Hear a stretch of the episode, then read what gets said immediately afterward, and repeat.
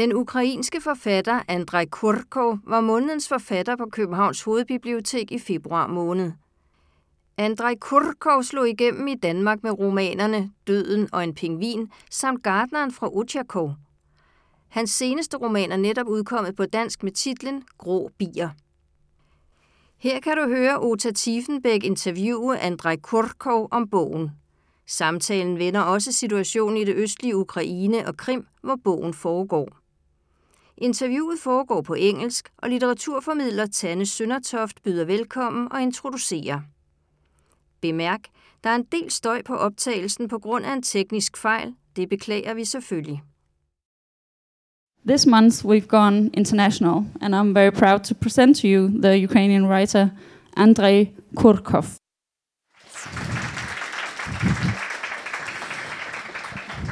Um, Andrei first had a breakthrough in Denmark with his novel Death and the Penguin, which came out here in 2004.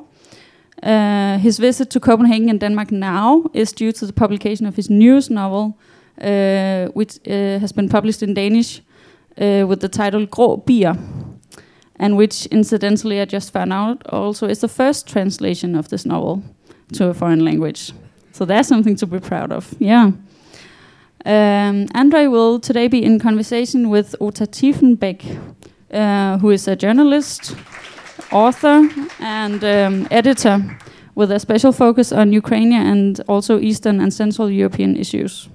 So I'll leave the scene to them now. Uh, please bid them a warm welcome.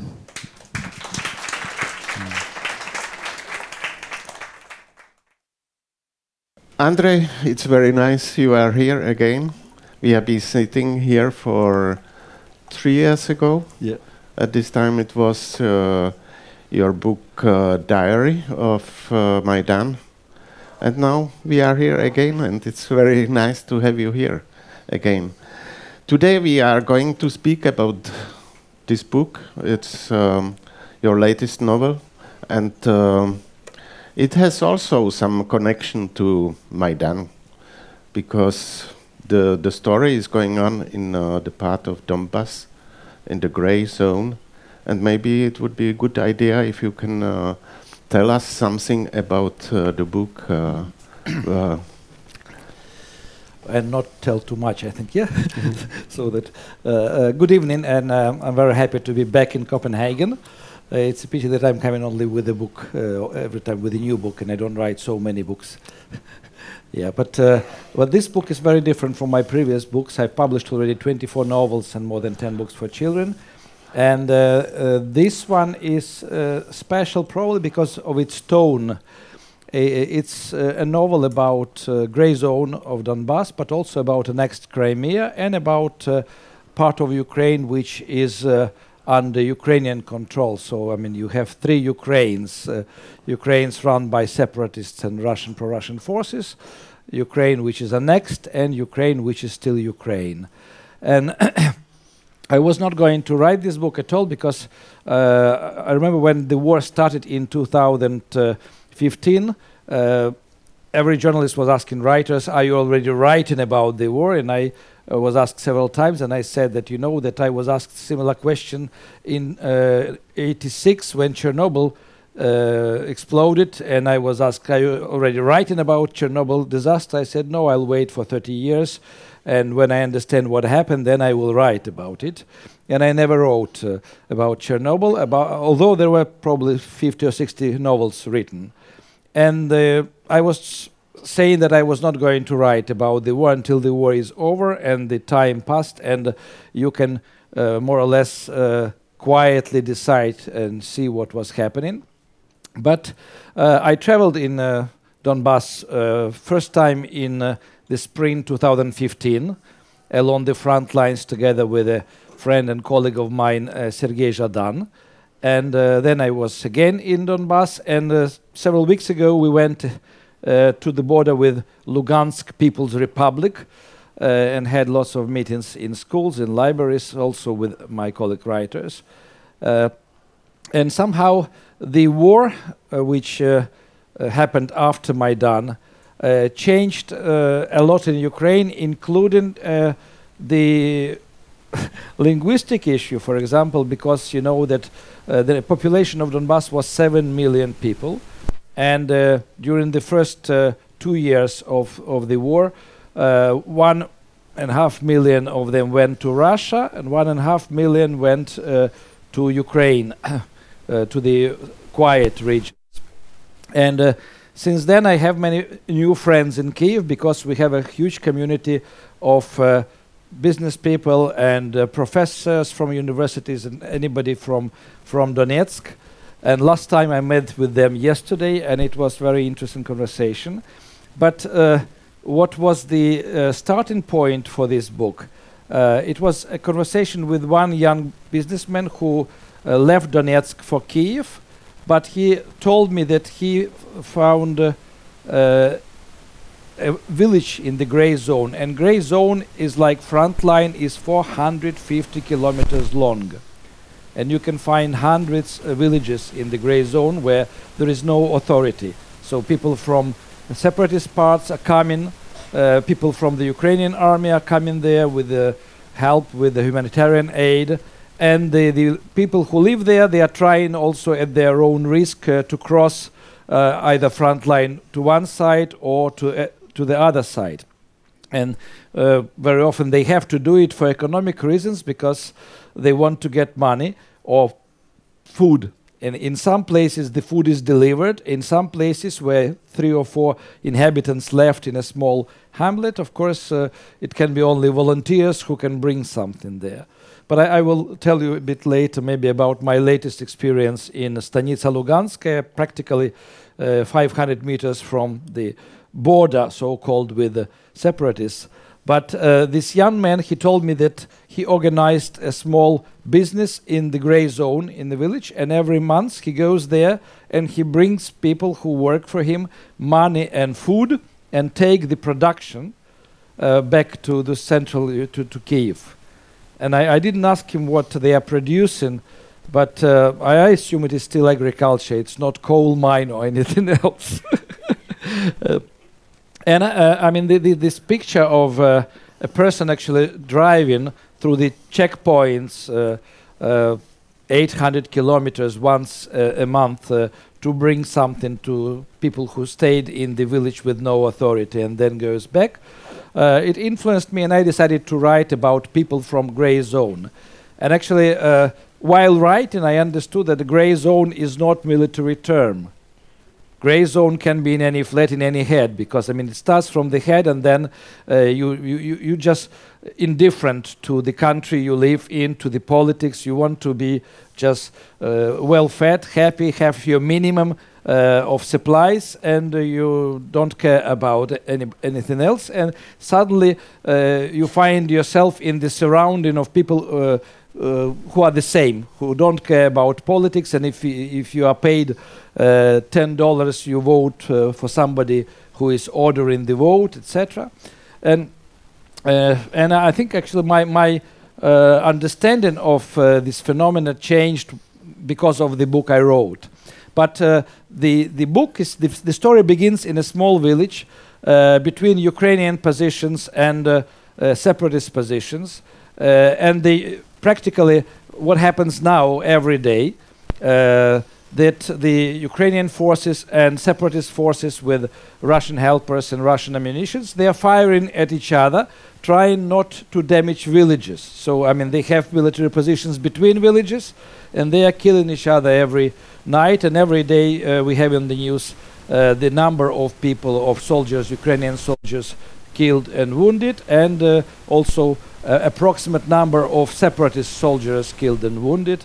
And five years after the beginning of the war, I mean, it, people are so used to this and so used to that this uh, this is a daily news that actually uh, a lot of people who don't want to notice the war they they ignore it i mean they they just don't don't watch the uh, television news, and there are TV channels which don't talk about the war because I mean uh, we are democracy, and uh, all, all, all, the channels are owned by somebody, and a couple of channels which are not popular owned by state, and so some uh, channels are taken really pacifistic or sometimes pro-Russian attitude, and uh, they are inviting the politicians to talk uh, that we should stop the war, we should, and to stop the war on the conditions of Putin means to accept annexation of Crimea, to accept that Donbass will remain like Transnistria, or uh, Ukrainian government should give Donbass autonomous uh, powers, and uh, Donbass will have a, a, a, right to veto decisions of Ukrainian parliament, which means that Donbass will veto any decision that makes uh, Ukraine more European and less uh, Soviet or less uh, pro-Russian. And so back to this village. I call this village uh, Malaya Starogradovka, which is untranslatable, but maybe it is translated. It is yeah. no, no. It's not the translated. Name. No. but, yeah, uh, but Malaya is small. Yes, it doesn't exist there really. No, no. Th this no. village doesn't exist uh, because some of the places are uh, real yes. in the novel, but this village, I was looking for a village uh, with two parallel streets, uh, one small uh, like uh, Quay Street, yes, and uh, at the end church with a cemetery. And I didn't find this, so that it would be in the gray zone. Mm. So I invented, but I know the exact surrounding of this place, and uh, it's a village with two streets and with only two men who uh, uh, left in the village. Everybody else escaped after the first bombardment uh, destroyed the church. So uh, the main character, whose name is Sergei Sergeevich, or simply Sergeevich, uh, he's 49 years old. He is retired inspector of safety in the mines, and uh, he was left by his uh, wife and daughter who went before the events went to live to uh, his wife's uh, relatives uh, to Vinnytsia, city of. Uh, so he, uh, but he is a, a, beekeeper. He has six beehives, and in this war for three or four years, he is defending not his political point of view because he didn't have any political point of view. He defends his bees. At the same time, he understands that with every year of war, the bees which are collecting pollen on the fields bombed by artillery, uh, they are producing uh, honey which is less and less sweet. So he starts dreaming of taking the bees uh, outside the war zone to Ukraine, far away from Donbass, to peaceful places where they can actually fly over the fields of uh, buckwheat and wildflowers and uh, produced very nice honey. And uh, on the parallel street, uh, uh, there is another character who lives. His name Pashka. He's of the same age, and they both they were enemies from childhood.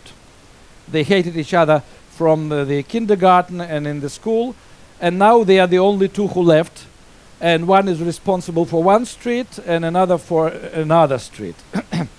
and uh, and they have to talk to each other because there is nobody to talk to. And uh, this uh, Pashka who lives on uh, Shevchenka Street, Shevchenka is a typical name. There were two central, uh, in every village in Ukraine, uh, this central street would be called either Shevchenka or Lenin in the old times. And in Donbass still, there are lots of Lenin streets. So the Sergej lives on Lenin Street, and uh, his garden and his allotment is facing the positions of Ukrainian army across the field. And it is, of course, winter and everything is covered with snow. And uh, Pashka is, uh, and his allotment and garden is facing uh, the village Karuselina and separatist positions. So some separatists are friends of Pashka and sometimes they come to him to drink vodka and to talk and sometimes he goes to Karuselina. And uh, uh, didn't go anywhere, but suddenly he got a visit from a Ukrainian soldier who was uh, watching him from the Ukrainian positions for many days and decided that it is safe to come and to talk to him. And uh, his name is uh, Whew, I forgot. Pavlo, yeah, yeah, and uh, no, Petro, Petro, Petro, Petro yeah. Sorry, just too much traveling because I was uh, uh, several days ago in India and then I went to Brussels and now to Copenhagen, and, and so the soldier actually uh, he comes in the night time. Of course, it is safer. Knocks at the door, and he's a polite professional soldier, very young, and he understands that you cannot come to somebody you don't know empty handed without a present. So he comes and he gives as a present to Sergei, to the beekeeper, a, a grenade because he has nothing else to give. And, and, and this is one of the uh, peculiar things about this war because uh, many soldiers, and not only soldiers who are coming from the front line, they are taking this kind of souvenirs inland. Uh, and I, I, already received uh, several bullets as presents from uh, ex-soldiers, and I hope that uh, they will be stopped on the way because now actually police, military police is checking everybody who is coming back from the front line zone. But anyway, Sergei puts this grenade somewhere in the house and then he cannot find it until the very end of the novel. I will not tell you what happened to this grenade. but anyway, but he uh, still uh, uh, he uh, is very worried and nervous because between uh, his house, his uh, garden, and the Ukrainian positions, far away from his house on the snowy field, there is a, a corpse of somebody, somebody in military uniform, obviously dead, and not clear uh, killed by whom, and not clear belonging to which side, because the separatists say that it is not theirs. Ukrainian uh, soldiers say, say also he is not ours, and we don't want to, to, to come to try to uh, remove him because he can be mined, because uh, in the war very often the killed soldiers are mined so that when somebody comes to pick them up, there is another explosion and more dead people. That happens also very often. so in, in the beginning, Sergei is very worried. He cannot sleep because of this dead man on the uh, on the snow, and he is asking Pashka to come together with him to to bury him, at least to cover him with the snow until the spring. Uh, Pashka refuses, and in the end, he does go himself there, and he covers him with the snow, and. Uh, finds uh, uh, in his backpack, in this dead soldier's backpack, uh, frozen chocolates. But I'm talking already too much. but anyway, I will jump now to the second part because the novel is like three journeys or three locations. So the first third is his life in this village in the gray zone between positions of two armies. Then, when he finally, with lots of adventures, on his Zhiguli and a trailer with six beehives, he, he manages to get out of the war zone into uh, south uh, east part of Ukraine to Zaporozhye region and he finds a quiet place by the forest not far away from normal Ukrainian village. He puts his tent there, he uh, sets uh, the beehives and uh, becomes very friendly with the lady who works in the nearest uh, village shop and he brought with him lots of his honey because he is using honey as the currency. So he is paying, and then he agrees that this lady will sell his honey and pay him with other products. And I mean, they are almost falling in love, or I mean, this is like very adult love, not uh, passionate, but they understand that they can live together. But at the same time, in uh, in this village, uh, of course, there are veterans of the war who uh, don't like the cars with the Donbas number plates, and there is a conflict. And in the end, he has all his uh, uh windows in the old Zhiguli smashed by one drunken and uh, not healthy veteran, and he was told to escape. And uh, when he is arguing with this veteran and his friend, he's asking, "Where should I go?" And they say, "Well." go to, to your own kind, go to Crimea, it's already yours, Russian. But I mean, the thing is that people in Donbass, they, they don't associate themselves very often neither with Ukrainians nor with Russians because they, they have uh, the territorial patriotism, regional patriotism. They are from Donbass, this is more important.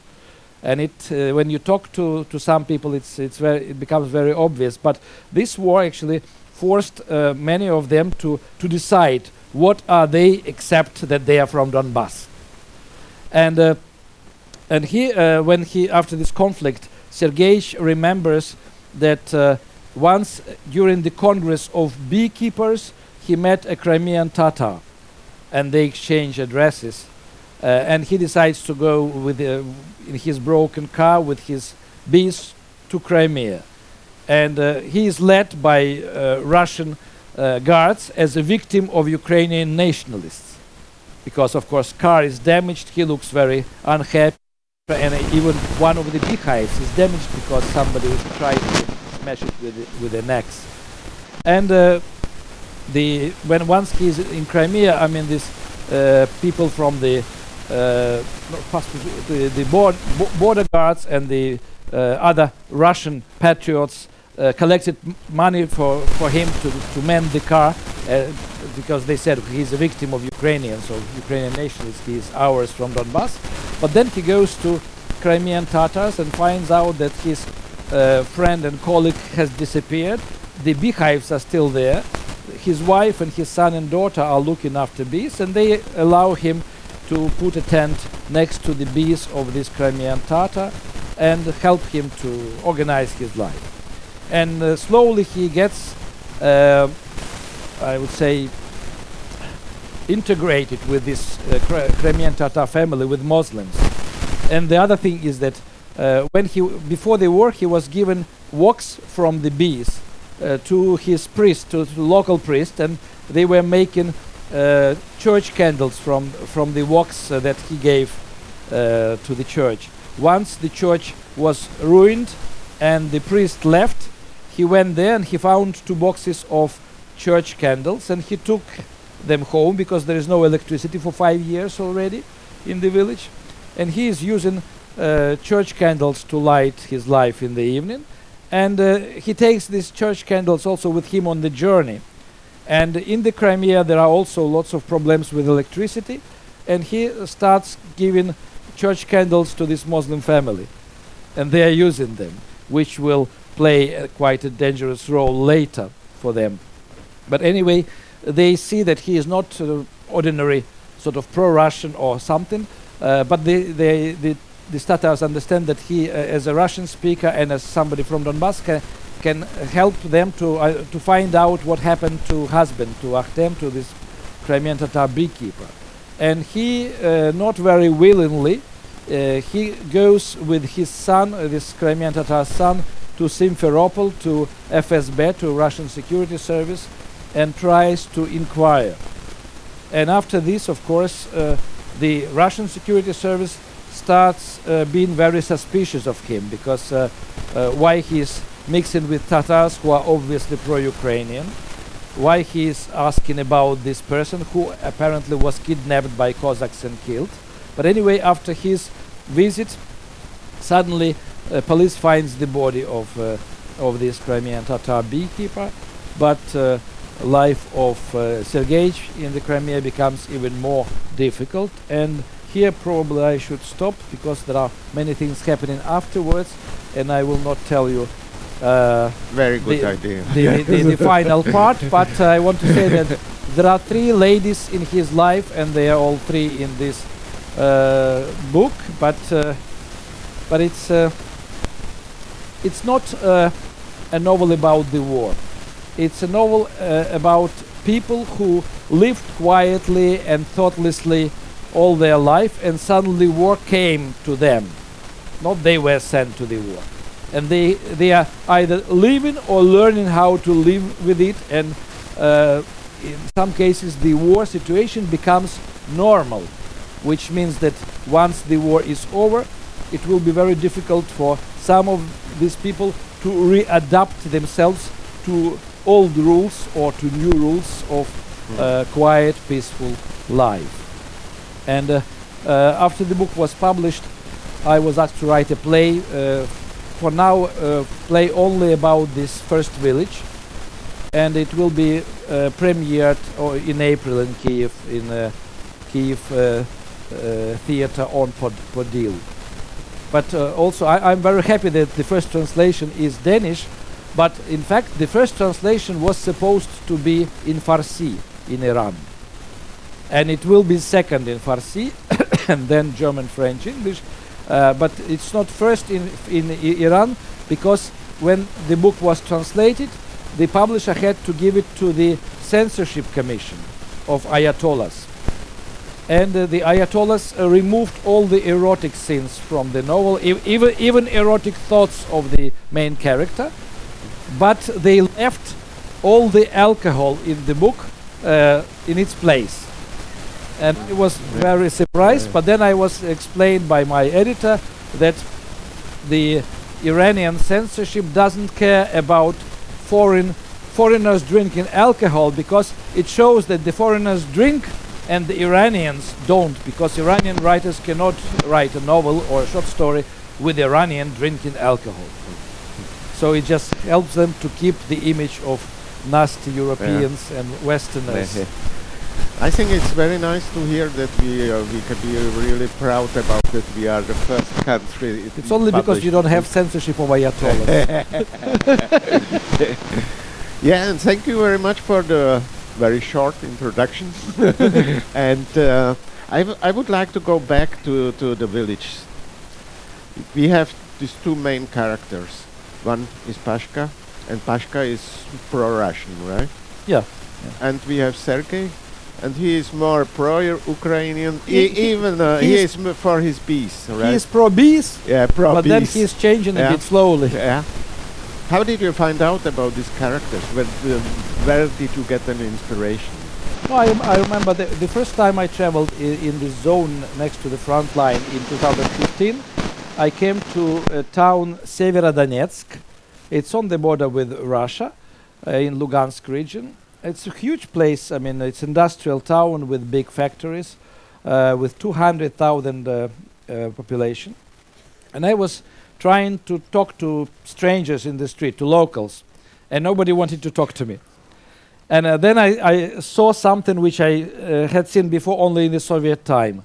I saw a newspaper nailed to the cardboard uh, next to the administration office, and five old ladies, babushkas, reading with glasses the articles from the newspaper. And I, well, I understood that actually uh, I, it's like time travel. But at the same time, this is uh, people who manage to conserve themselves with their Soviet values or post-Soviet values, but not post-post-Soviet values, and who are still uh, dreaming about their young years, and their young years were actually in 1970s and 80s, of course. And uh, at the same time, uh, what was happening in Russia looked to them like restoration of Soviet values, because there were new monuments to Stalin, there were there was new pride to be uh, Russian, there were new uh, sort of waves not to talk about Gulag. Uh, the Gulag Museum uh, near Perm was closing down, etc. Uh, and, and and probably these people thought that they could get into past uh, and become young again. Some Mm. of them. Uh, but uh, at the same time, I mean, they have new generation, they have children. And when I was walking uh, on Gvardey- Gvardeyski Pro- Prospect, the main street of this uh, town, I I saw suddenly a boy of 10 years uh, in black uh, jacket and with Ukrainian small flag attached to the button. And I was shocked and I asked him, uh, You are not afraid to go around like this with Ukrainian flag? He said, Oh, no, no, no. In our class, uh, all my friends, uh, the, Ukrainian patriots, but all our teachers are separatists and pro Russians, Uh, but we will fight them. and I mean, it was like uh, quite a strange picture.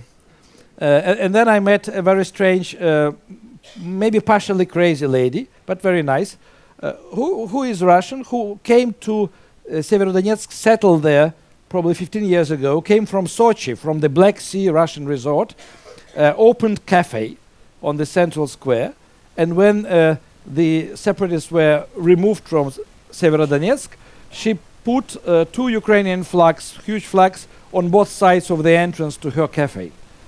What obviously, I mean, she wanted publicity, but publicity was not positive. So the flags were stolen or destroyed very often, but then at the same time, there were uh, volunteers and soldiers from other regions of Ukraine, and they decided this is the only place where they will feel uh, welcome.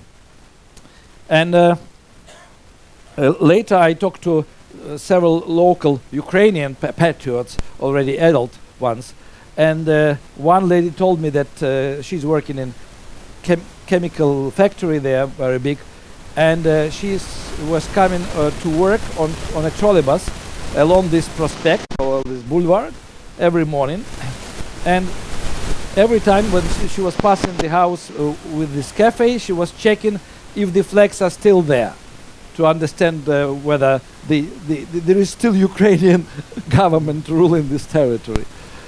And she said that she had uh, almost psychological problems because several times the flags were stolen and she didn't see the flags, so she was very worried what is happening. But uh, I, I, I mean, when you are there, I mean, you, you can imagine. I, I, can imagine that uh, one could make a real uh, Clint Wood Eastwood's like uh, western in a place like this, because uh, the town seems at the same time real and surreal, and some places looked like decorations uh, because they looked very Soviet. So it's like rebuilt, but they were not rebuilt. They were not uh, renewed after the Soviet times. And uh, uh, generally, I mean, it's it's quite. Uh, w- once you start talking to the, the, these people, uh, you, you you get the idea what kind of mentality they have. Uh, in fact, actually, Ukraine 15 years ago was divided uh, almost into two parts according to the mentality, because uh, originally Ukrainian mentality is individualist and anarchic, because uh, the Ukrainian historic matrix is anarchy, organized and democratic anarchy. The, the country was unique in 16th century. It was independent territory with no fixed borders, with Cossacks guarding the borders, with uh, military courts and no civil courts and no civil laws. And uh, the Cossacks were electing hetman. Hetman was the head of the army and head of the state or head of the territory. Once he was elected, there would be immediately intrigues and attempts to remove him. We have the same now, uh, practically, yeah. Uh, because uh, people uh, are very individualist, and everyone knows how to do it best, and he is sure that he is right. Uh, the result is that we have in Ukraine now 350 political parties. and almost no parties with ideology. So you will not find conservative party, liberal, social democrats, but you will find uh, Timoshenko's party, so the party of a leader. Uh, Poroshenko's party, uh, Muraev's party, etc. So I mean, you don't choose the ideas of uh, the politicians; you choose the face or the gender. If you want to vote for women, you go for Timoshenko. If you want want to uh, to vote now for stand-up comedian who is young and sexy and popular, uh, we have a new candidate uh, for the Mhm. president elections, Zelensky, uh, who is actually uh, funded by uh, one of two biggest oligarchs in Ukraine, Igor Kolomoisky, who in his turn lives in Switzerland and uh, has a big grudge against Poroshenko because the biggest bank of Ukraine used to belong to Kolomoisky, but then it was nationalized when it turned out that uh, Kolomoisky gave most of the money from the bank to his own companies as a credit. Well, anyway, I mean, you, you can understand that uh, Ukraine is a wonderful country and it is never boring Yeah. there. and it will be even less boring on the 31st of March when we have the first round of presidential elections. And uh, let, let's wait with the with the political situation. Okay, let's, let's talk wait, about yes. your books a Yeah, yes. little bit yet. yeah, Um, about uh, Pashka and uh, Sergei, they were enemies, but now they are together and they found, uh, well, found they, they, ha- they have a got co- a special kind of uh, relationship. Well, they have a common task. I mean, Yes. they, like, they are responsible for survival of this village Right. until the end of the war because they are sure that if they leave, nobody will return to this village. And actually, uh, they uh, they talk about their neighbors and uh, trying to understand who is alive, who is not, who went where, who went to Russia, who went to uh, to, to Ukrainian uh, peaceful territory, and. They are almost uh, they, they, they, they are not friends they're pals. So they sometimes they drink together. Every time they they meet they start friendly. Then they quarrel. Then pashka knows that if he wants to make uh, friendly again he should ask something about beekeeping. And sometimes he asks stupid questions which are making uh, Sergei even more angry. What about this beekeeping? Uh, I think it has to be a lot of research for you from your side. Well, I, uh, my previous novel uh, was uh, it's called uh, Schengen Story in Russian and in Ukrainian, and in French it is published as Vilnius, Paris, London, and in German as Cartography of Freiheit, Freedom. And that novel was about Lithuania and Europe. So the story happens in Lithuania, in France, and in England. And during the work on this Lithuanian novel, I uh, went to a small town in uh, Lithuania uh, where the mini- ex-minister of police became uh, mayor of town, and he keeps the bees. So he was giving me lessons. I was helping him uh, to to run the the beehives, and uh, i- it was nice uh, experience. Uh, and I should say that actually, uh, during my last four or five novels, I write only novels uh, for which I should uh, learn something new. Is it the same situation with Crimean Tatars? Uh, Yeah, but I had a very. I mean, of course, I could not go to uh, Crimea already after March 2015, but we have uh, about 15,000 refugees from Cri- uh, among Crimean Tatars who live in Kiev or in uh, Western Ukraine, and. And I had very good advisors. I was checking, I mean, everything about their traditions, about the daily life, about the story. Uh, you know that all the Crimean Tatar villages and uh, towns, uh, except Bakhchisarai, they were renamed in the Soviet time and in the Soviet way. Mm. So they were uh, renamed after important communists, etc. And the Crimean village, which is described in, in this novel, it is officially even now called Kuybyshevo. Kuybyshev was important communist from 1930s, but in Crimean Tatar uh, surrounding and uh, tra- historical it is called Albat. So you have Russian speakers living there in Kuybyshevo, and you have Crimean Tatars living in the same place, which is called Albat.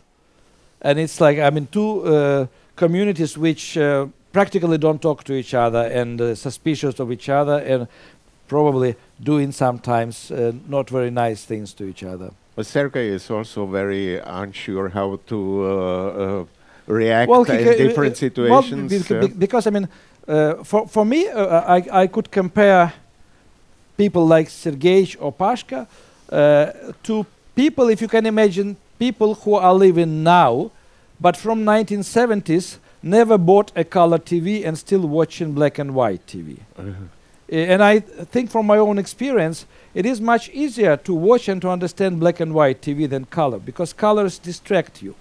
So you start noticing the details which are maybe not so important, but they are distracting you from some main message or something else. And uh, another thing which is uh, uh, very black and white and remains uh, black and white is the the cult of uh, Great Patriotic War in Russia, which is uh, the same as in Donbass. mm. And uh, I started talking about these uh, two mentalities of Ukraine. So, I mean, uh, in the Soviet time, the collective mentality, together with Russian language, was expanding on Ukrainian territory.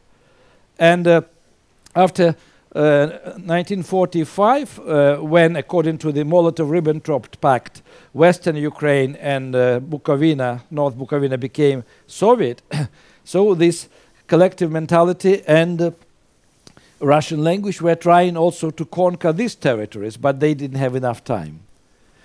and after the independence, the territories which remained with uh, individualistic mentality and Ukrainian language started fighting back, but they were helped by many people who lived in central Ukraine because Kiev today, uh, I mean, Kiev was in my childhood almost completely Russian speaking city. Now, majority of young people are bilingual.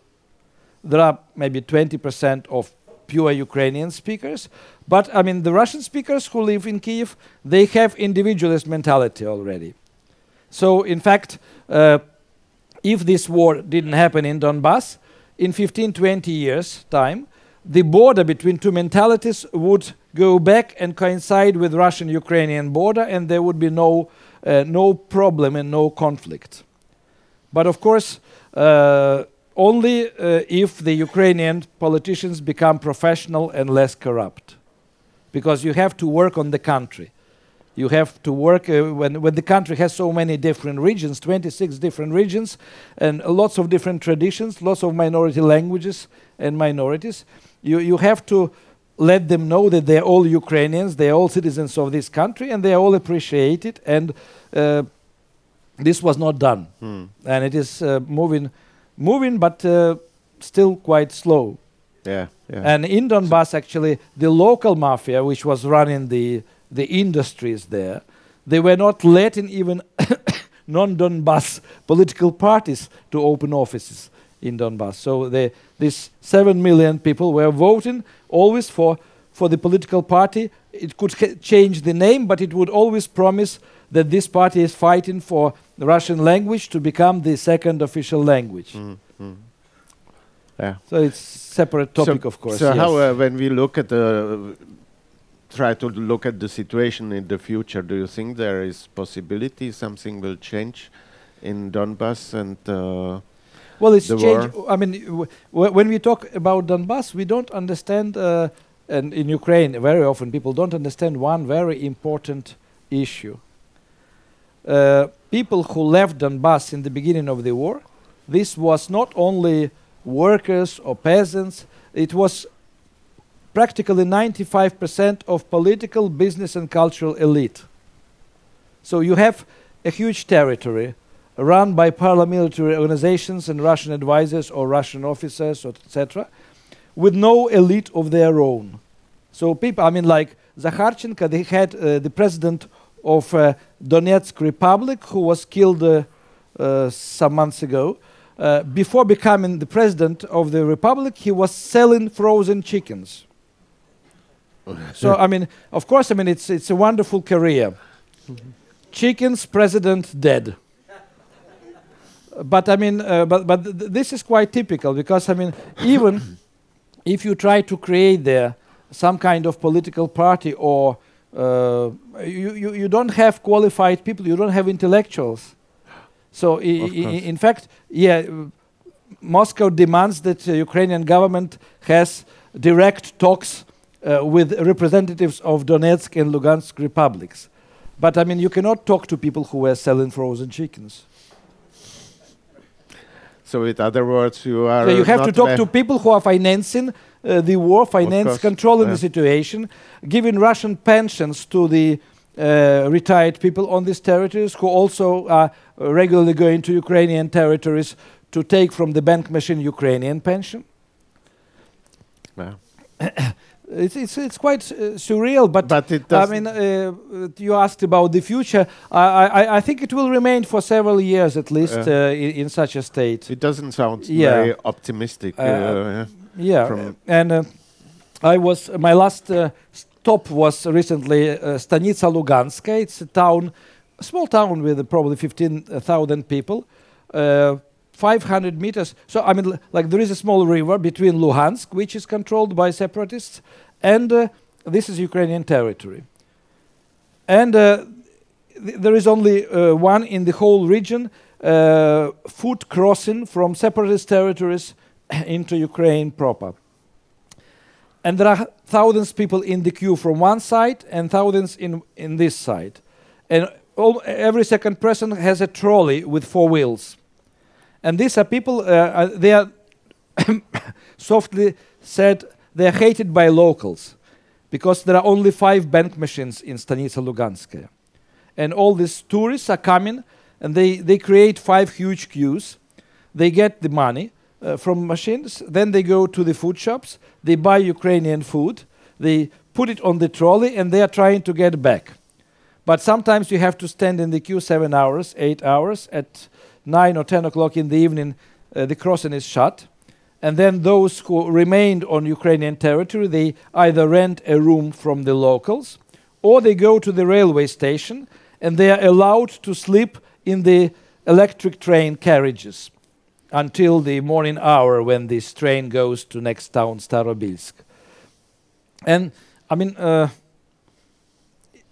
people are not. Uh, pe- I mean, the, the locals are really suffering because locals, uh, in order to get their salary from the bank machine, because now everybody has uh, so salary card, they are taking uh, buses to the nearest towns 50 or 40 kilometers away from the front line border uh, in order to take money and then to come home.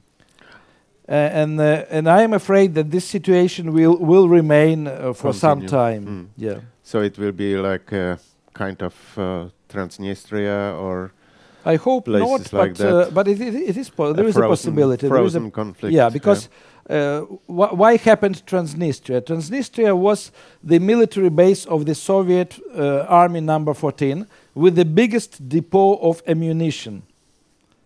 And now I think Donbass, the territories controlled by separatists, is another biggest depot of ammunition because first three years of the war, almost every day there would be trains coming from Russia with uh, mines, with uh, weapon, with ammunition, and they are all they they have problems now because the locals don't want anymore to to go as soldiers into the uh, army of Lugansk or army of Donetsk Republic. So there is a new call in Russia for volunteers, but volunteers are also paid. So Yeah. uh, Russians who have problems with money very often go to Ukraine to earn money there as volunteers, and there are conflicts already between uh, the inhabitants of separatist territories and uh, Russians who come there.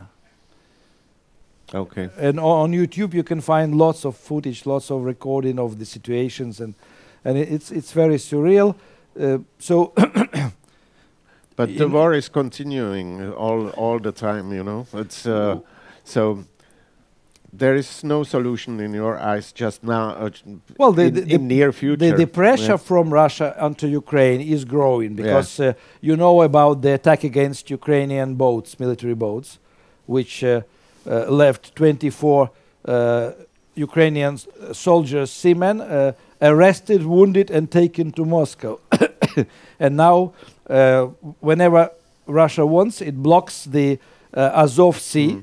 And the biggest port, uh, Ukraine port uh, on Azov Sea, is losing money, losing millions because it is industrial region. There, I mean, the this port was uh, loading steel production from the steelworks of Mariupol, Yeah, yeah.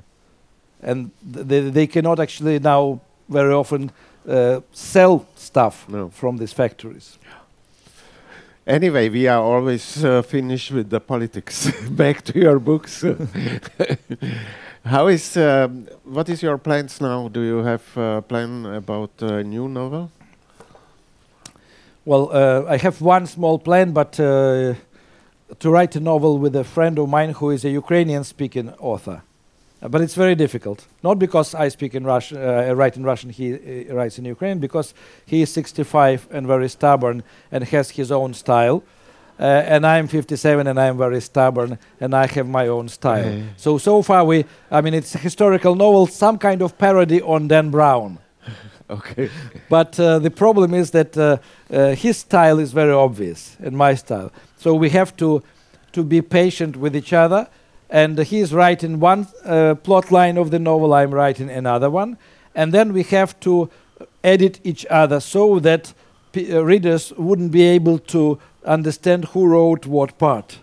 It Uh, sounds and like Pashka or Sergei. Yeah, yes, yes, but uh, well, I mean, anyway, it is very good training, uh, also training of tolerance.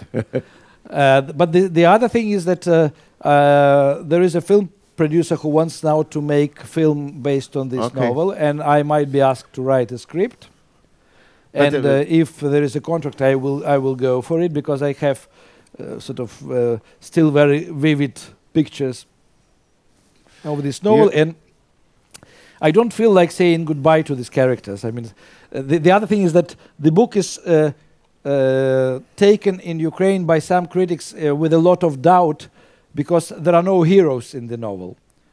And uh, for me, uh, all the characters are positive, even Pashka, Yeah.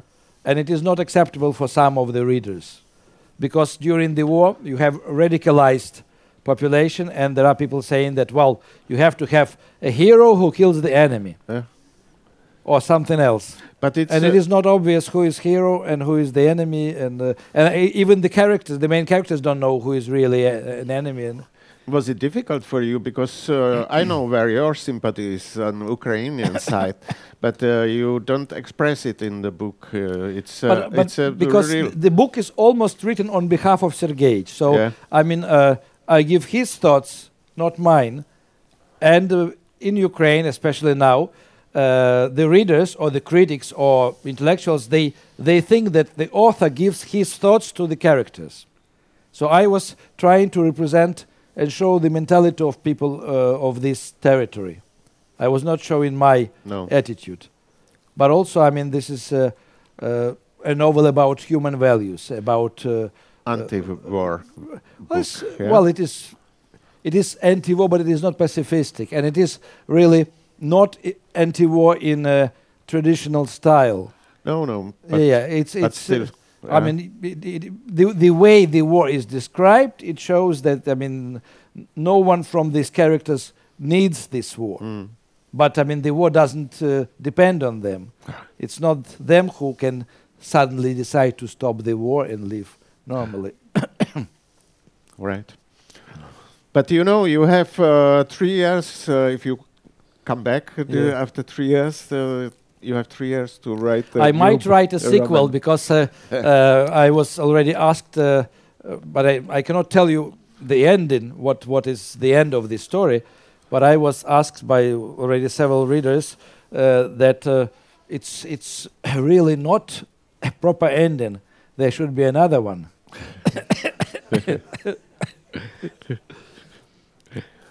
Yes. What's time? I I think I uh, it's yeah. Yeah, maybe, we maybe have you one have hour. questions. Maybe uh, we can uh, just take a little bit about uh, the politics, and then okay. if people want to ask some questions. Yeah. Uh, of course, now uh, you have been already talking about it, but uh, it's uh, there is uh, presidential election in Ukraine. It's on the end of March.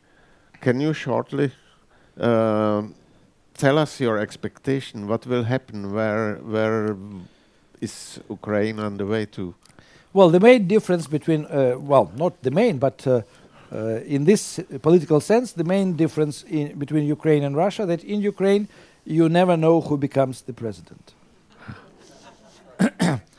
uh, and uh, we have the same situation now, uh, which is very tricky because uh, there is a danger.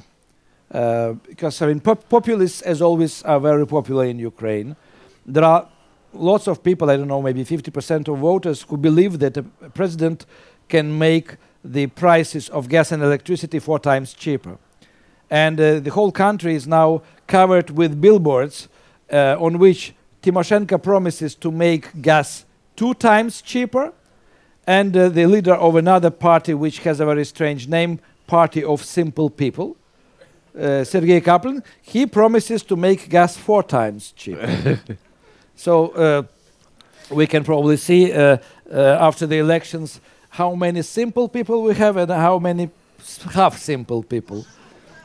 But uh, so far, I think 44 candidates registered themselves. Uh, among them, people with unknown uh, surnames. But the main uh, candidates were, until recently, Eh, Poroshenko and Timoshenko. but uh, probably a month or more uh, ago, this stand-up comedian, who is also a film star and a, a funny guy for majority of people, said that he will go for presidency, and he is positioning himself as somebody who wants to destroy all the political elite of Ukraine. Because on his recent billboards, uh, he says that uh, we will uh, make them all, so that we will get them all. Uh, I, I just wonder uh, with whom the country will be left. But uh, you will not believe, but he is now number one according to the popular ratings. Yeah. But he removed Timoshenko because before he joined, Poroshenko was on the first place with about 18 to 20 percent. Uh, Poroshenko, today's president, was on the second place with from 14, 15 to 18 percent. And there was uh, there were several more. An- Anatoly Gritsenko, uh, the only politicians who uh, makes a publicity campaign on the uh, phrase that he is the only honest politician. but now, I mean, this uh, the the last uh, 40 people are somewhere behind. Zelensky, the comedian, is number one. Poroshenko is number two, which means that uh, Zelensky took over a lot of voters from Timoshenko. Mhm. But uh, uh, there is a very interesting uh, moment uh, in this Zelensky story because uh, his campaign is funded by Kolomoisky, as I said.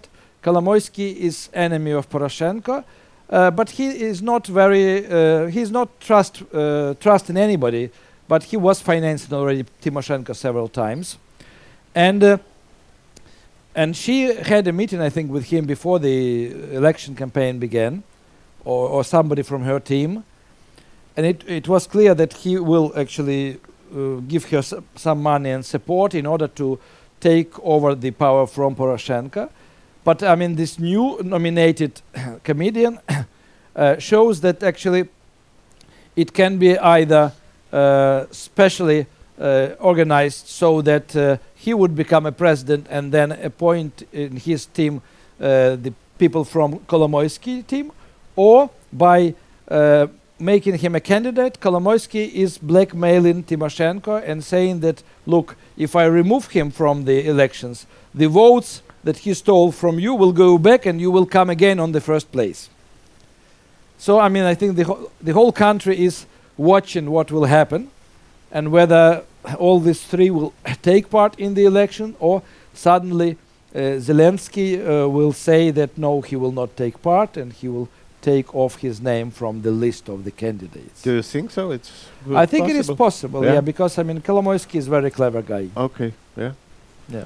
So what is your expectation in second round with Poroshenko? Uh, second Timoshenko? round, uh, second round. If uh, uh, comedian remains, it will be probably between him and Poroshenko.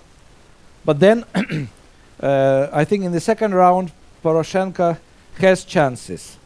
In, in, in fact, the politologists were saying uh, before uh, the comedian appeared on the list, they were saying that Poroshenko can win in the second round if he gets into second round.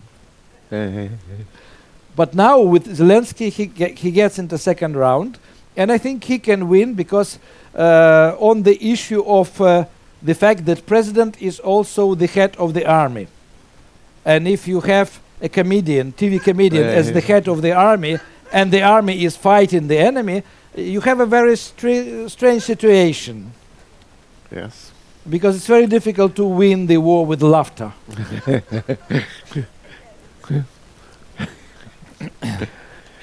Yes. Is there any questions in uh, the audience? Not so much a question, but when you describe this political situation in Ukraine right now, it, it reminds me very much about what I've read and heard about the, the Weimar Republic in Germany in the 20s, when there were all these um, strange political parties, and the communists and the fascists were fighting, and, and people were also trying to maintain democracy in, in many ways, but they didn't succeed.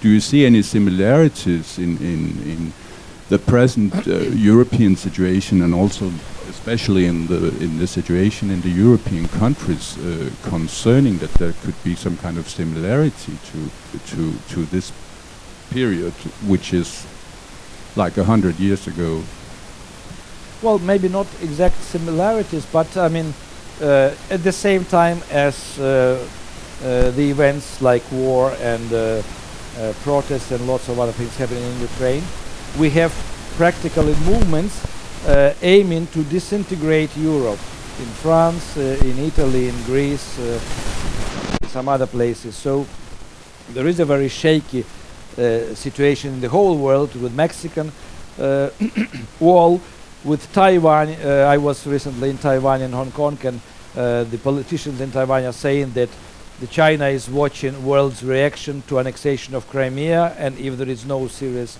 reaction, Taiwan will be next taken by force by China. So I mean, everything is interconnected now.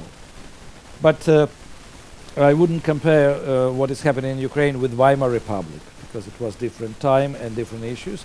And uh, Ukraine is uh, uh, destined to remain a democracy because with Ukrainian anarchic matrix and mentality, you cannot get a dictatorship. Any dictator will be thrown out at once. But at the same time, there is no tradition to respect the laws, to respect the government, to respect the politicians. So actually, Ukrainians are, during the elections, they are choosing whom to hate tomorrow.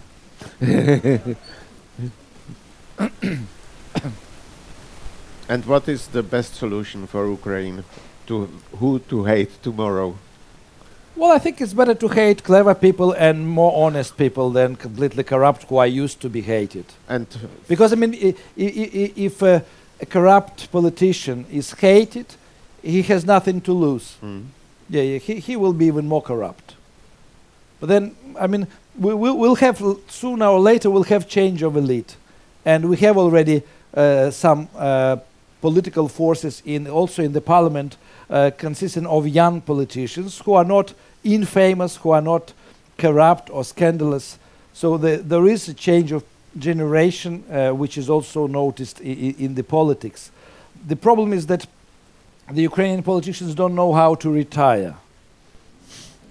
So it's, it's only uh, poor state of medicine can help us to, to, to, to do it quicker.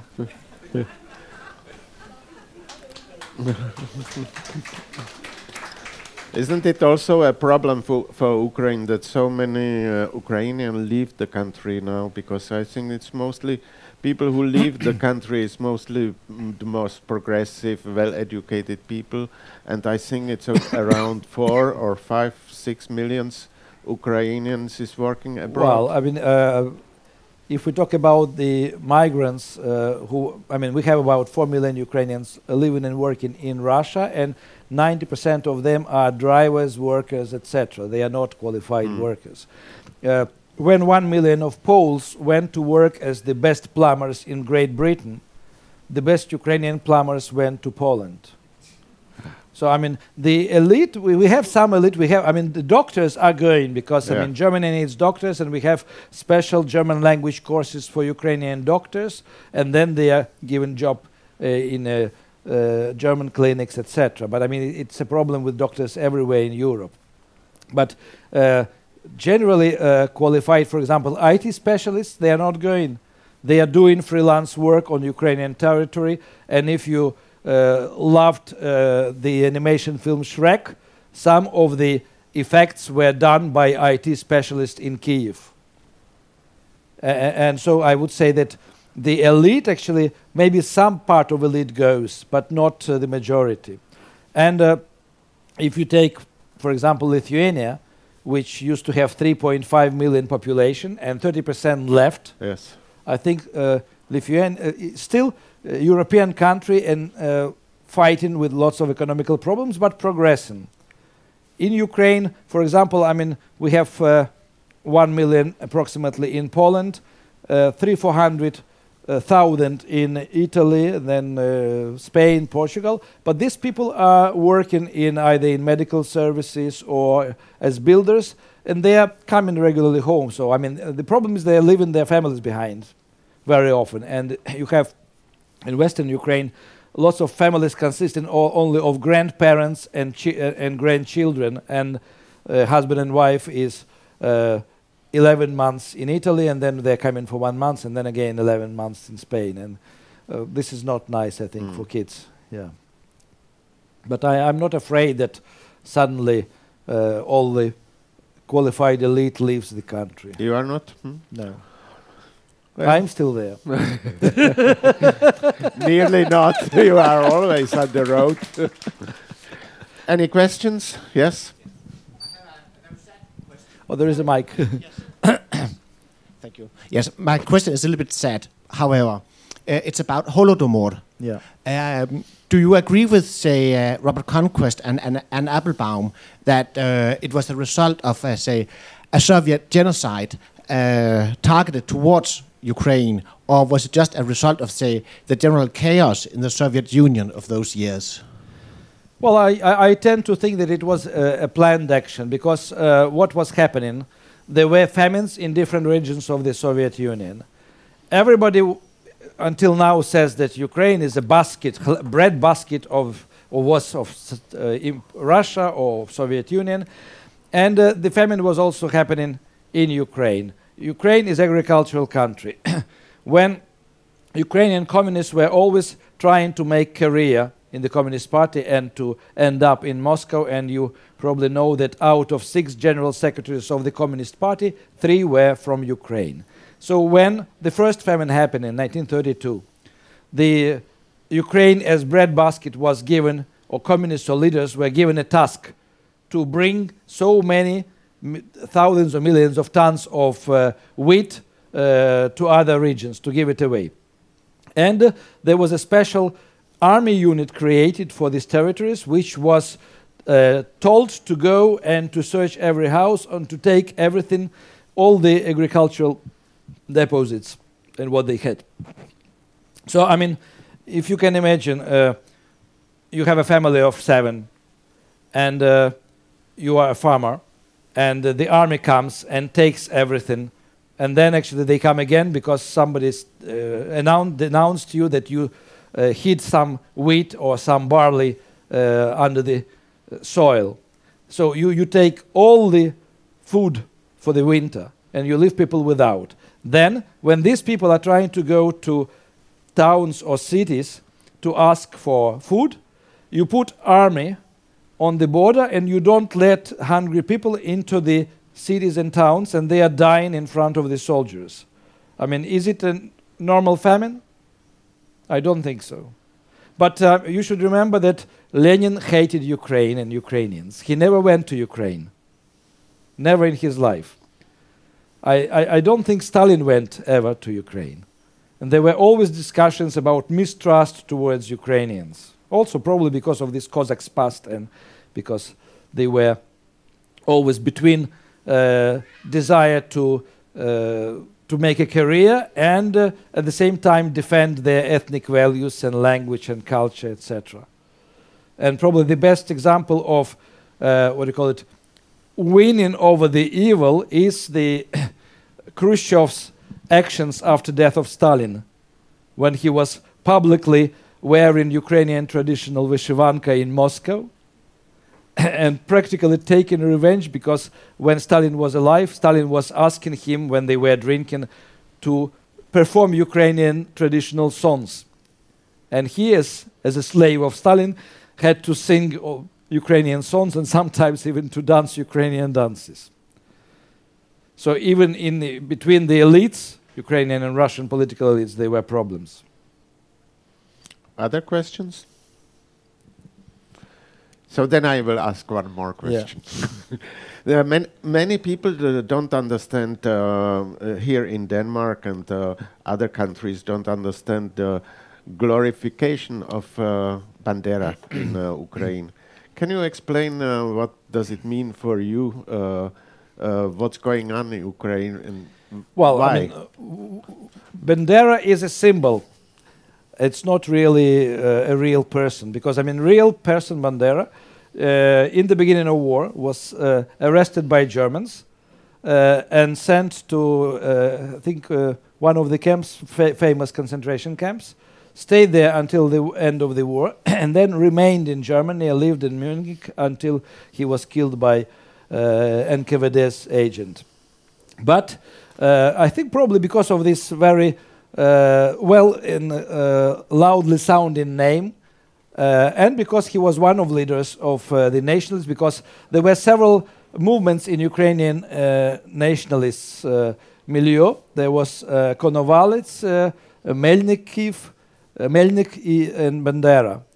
And I, I- think as a symbol of Ukrainian nationalism, one could choose any of them because actually Bandera was also responsible for killing some of his uh, not well compatriots. I mean, from the uh, parallel camps of nationalists, because he, he in the end he uh, considered himself the only leader of Ukrainian nationalists, but he didn't participate in the war against Soviet Union.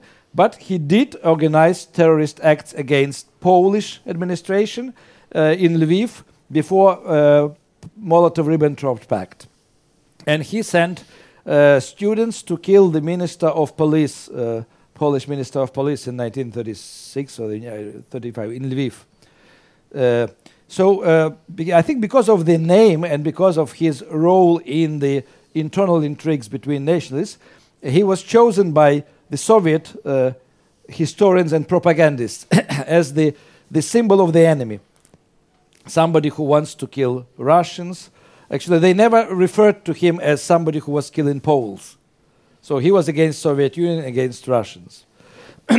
and also, I grew up uh, in the school with uh, this name as the uh, equivalent of uh, something, somebody nasty enemy of the Soviet Union. Mm.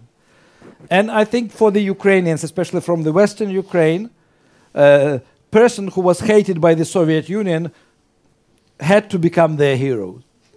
Because uh, there was another hero which uh, I, sympathize much more, and I understand that he was fighting with the Soviet system. This was a General Shukhevich, who was uh, a very clever guy who had uh, who ran uh, the Ukrainian uh, sort of People's Army against Soviet forces in Western Ukraine until beginning of 1960s.